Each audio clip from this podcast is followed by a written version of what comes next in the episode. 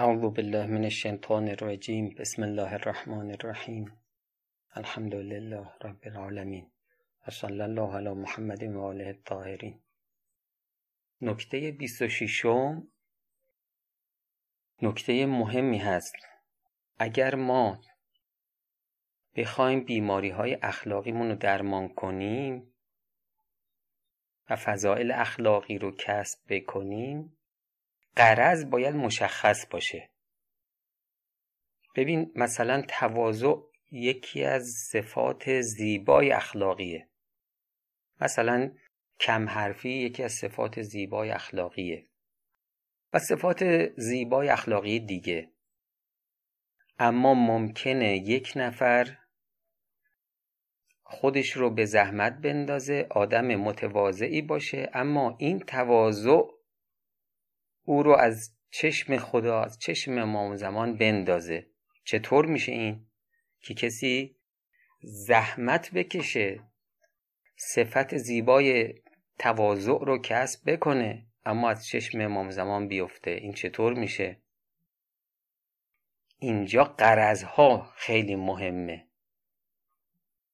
اگر قرض خدا باشه ما رو از چشم خدا نمیندازه بلکه ما رو به خدا خیلی خیلی نزدیک می‌کنه. امام زمان علیه السلام از ما راضی میشه. اما گاهی قرض خدا نیست. ما باید دقت بکنیم. سر کلاس اخلاق میریم. اگر زحمت می‌کشیم بیماری های اخلاقیمون رو درمان می‌کنیم. صفات زیبای اخلاقی رو کسب می‌کنیم. قرض فقط خدا باشه. شما ممکنه که تو جامعه بیای ببینید که آدمای متواضع رو خیلی تحویل می‌گیرن. خیلی بهشون احترام می‌ذارن. شما تو دلت این میاد که ای کاش منم طوری باشم که مثل این آقا به منم احترام بذارن. منو هم تحویل بگیرن. بعد میای چیکار می‌کنی؟ خودتو به زحمت میندازی که تواضع داشته باشی. اما برای اینکه تحویلت بگیرن اون موقع این تواضع میشه تواضع شیطانی. این تواضع تواضع خدایی نیست.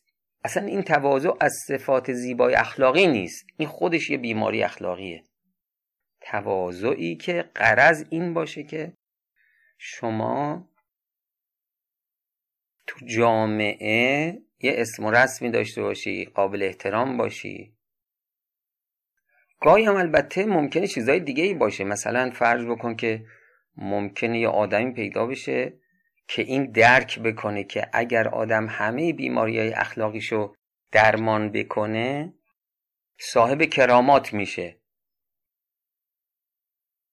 بعد بیاد چقدر آدم باید احمق باشه. بیاد سالها زحمت بکشه همه بیماری اخلاقیش رو درمان کنه. برای چی؟ برای اینکه مثلا بتونه به کرامت برسه. بله این سیر اخلاقی هم سیر الله نیست. سیر من النفس الى النفس و سیر الى جهنمه این انسانی که اومده این هم زحمت کشیده عاقبت به خیر نیست عاقبت به شر میشه. جایگاهش جهنمه. خب این این نکات بسیار مهم رو حضرت امام به ما تذکر دادن. خب امام میفرمان که در ارباب ریاضات ارباب ریاضات یعنی کسانی که خودشونو به زحمت میندازن در ارباب ریاضات و سلوک اشخاصی هستند که ریاضت و اشتغال آنها به تصفیه نفس قلوب آنها را منکدرتر و باطن آنها را ظلمانی تر نموده. دقت کردی؟ اینا همه موازین رو دقت کردن و شروع می‌کنن کار کردن بیماری اخلاقیشون رو علاج کردن. واقعا متواضع میشه ها این واقعیه. واقعا متواضع میشه. اما امام میفرماند که قلبش روز به روز سیاهتر میشه. و اینها از آن است که بر سلوک معنوی الهی و مهاجرت الله محافظت ننمودند و سلوک علمی و ارتیازی آنها با تصرف شیطان با تصرف شیطان و نفس به سوی شیطان و نفس بوده. سیر ال نفس سیر ال شیطان فرمودن که شیخ استاد ما دام زله میفرمودن میزان در ریاضت باطل و ریاضت شرعی صحیح قدم نفس و قدم حق است. اگر سالک به قدم نفس حرکت کرد تمایلات نفسانیش وادارش کرد که بره بیماری اخلاقیشو درمان بکنه. اگر سالک به قدم نفس حرکت کرد و ریاضت او برای پیدایش قوای نفس و قدرت و سلطنت آن باشد. همین که خدمت عرض کردم. یعنی این همه زحمت کشیده تا صاحب کرامت بشه. این ریاضت باطل و سلوک آن منجر به سوء عاقبت می شود. بعد میفرمان که دعوی های باطله نوعا از همین اشخاص بروز می کند. و اگر سالک به قدم حق سلوک کرد و خداجو شد ریاضت او حق و شرعی است و تعالی از او دستگیری می کند به نص آیه شریفه که میفرماید و الذین جاهدوا فینا لنهدینهم سبلنا. یعنی اگر شما واقعا به خاطر خدا یعنی نه به خاطر تمایلات نفسانی فقط به خاطر خدا شروع کردی به تهذیب نفس خب این همه زحمت آیه میفرماید که والذین جاهدو کسانی که در راه ما جهاد کردند به خاطر ما خودشون رو به سختی انداختن. لنهدینهم. حتما حتما ما اونها رو به راه های خودمون هدایت می‌کنیم. ببین اینجا این فینا که توی آیه داره بسیار مهمه. یعنی اگر سختی کشیدی سختیش به خاطر خدا باشه. نه به خاطر خوده امام میفرمایند که معلوم است کسی که اخلاق حسنه خود و ملکات فاضله نفس را به چشم مردم بکشد. اینم یه نمونه از کارهای اخلاقی باطل و شیطانی. میفرماند که معلوم است کسی اخلاق حسنه خود و ملکات فاضله نفس را به چشم مردم بکشد و ارائه به مردم بدهد این قدمش قدم نفس است و خودبین و خودخواه و خودپرست است. دقت کردی؟ این از اول معلوم کارش خراب بوده. کار تحصیب نفسش به خاطر خدا نبوده. حالا صفاتی رو کسب کرده هی به رخ مردم می‌کشی. معلوم از اول کارش خراب بوده. میفرماند که خودبین این شخص خداخواه نیست که. خودبین و خودخواه و خودپرست است و با خودبینی خداخواهی و خدابینی خیالی است خام و امری است باطل و محال. این کسی که خودخواهیش باعث شده که بره تهذیب نفس بکنه. این روز به روز از خدا دورتر میشه. این شخص خداخواه نیست که. مادامی که مملکت وجود شما از حب نفس و حب جاه و حب جلال و شهرت و ریاست به بندگان خدا پر است. نه همشون بیماری اخلاقیه. مادامی که وجود شما درش حب نفس باشه حب جاه. حب جاه یعنی دوست داری تو جامعه مطرح باشی. و حب جلال و شهرت و ریاست به بندگان خدا پر است نمی‌توان ملکات شما را ملکات فاضله دانست. ملکات یعنی خلقهایی که شما دارید خلقهای الهی نیست و اخلاق شما را نمی‌توان اخلاق الهی شمرد. کارکن در مملکت شما شیطان است. و ملکوت و باطن شما صورت انسان نیست. و همین که تواضع کسب کرده که منشأ کسب تواضعش خودخواهیش بوده این باطنش هم به صورت انسان نیست. و پس از گشودن چشم برزخ ملکوتی خود را به صورت غیر انسان مثل یکی از شیاطین مثلا می‌بیند. نعوذ بالله. منها. خب یه نکته دیگه من بگم. بعد بریم سراغ دروس اخلاقی. اینا همش مقدماتی بود برای شروع مباحث اخلاقی.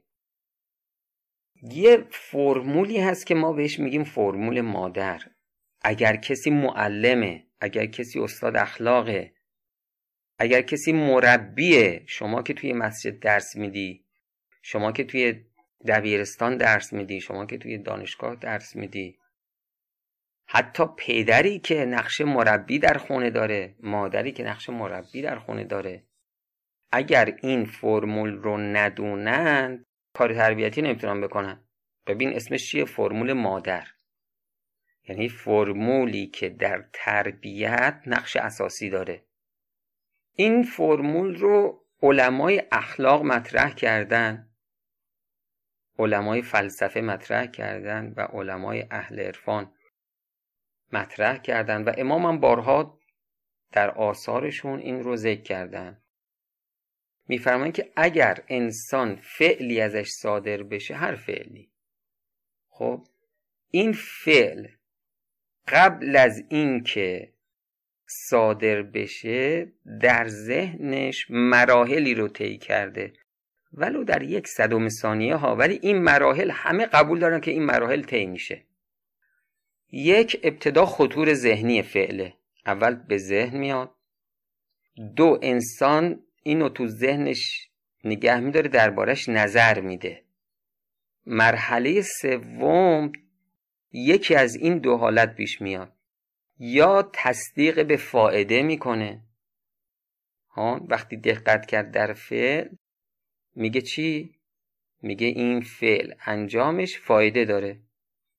یا نه تصدیق به ضرر و فساد می‌کنه. میگه نه این فعل خوب نیست از من صادر بشه. ضرر داره فساد داره.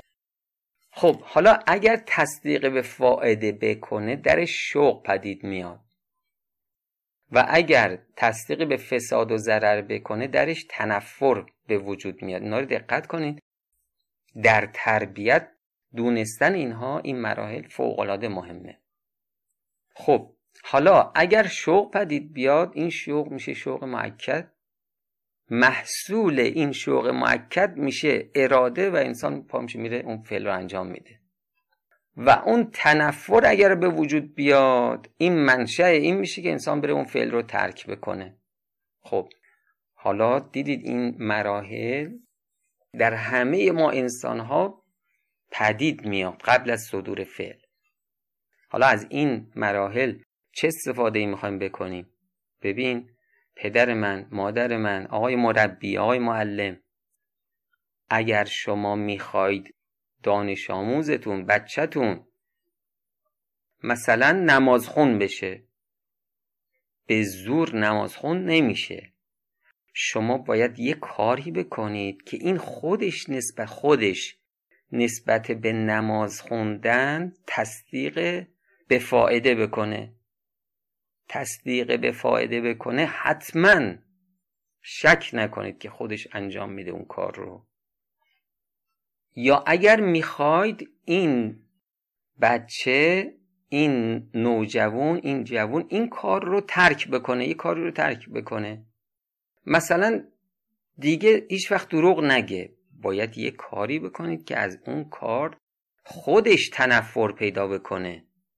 تنفر که بیاد شما دیگه به اون هدفتون رسیدید. چون تنفر موجب میشه که این از اون فعل مثلا دروغ اجتناب بکنه. پس دقت کردین. حالا نکته اینجاست. ما چی کار کنیم که این تصدیق به فایده بکنه؟ اگر می‌خواید تصدیق به فایده بکنه باید آثار زیبای انجام اون فعل رو براش توضیح بدی. مثلا آثار زیبای نماز. و اگر می‌خواید این شخص از یک فعلی مثل دروغ اجتناب کنه؟ خب گفتیم که باید درش تنفر به وجود بیاد. چیکار کنیم تنفر به وجود بیاد؟ باید آثار زشت اون فعل رو براش بیان کنیم. باید بهش بگیم ببین اگر دروغ بگی نتایجش این هاست. تا این خودش در دل تصدیق بکنه به فساد. و تنفر براش پیدا بشه. خب حالا ما خودمون گشتیم توی روایات بسیار در زمین های اخلاقی. دقت کردیم دیدیم اهل بیت علیهم السلام سبکشون همین بوده. مثلا می‌خواستن بگن ریا نداشته باشید. روایات زیادی داریم درباره آثار مخرب ریا. مثلا می‌خواستن بگن تواضع داشته باشید. روایات زیادی داریم در آثار زیبای تواضع. سبک اهل بیت علیهم السلام همین بوده. این بهترین سبک انسانسازیه که ما از اهل بیت یاد می‌گیریم. و السلام علیکم و رحمت الله و برکاته.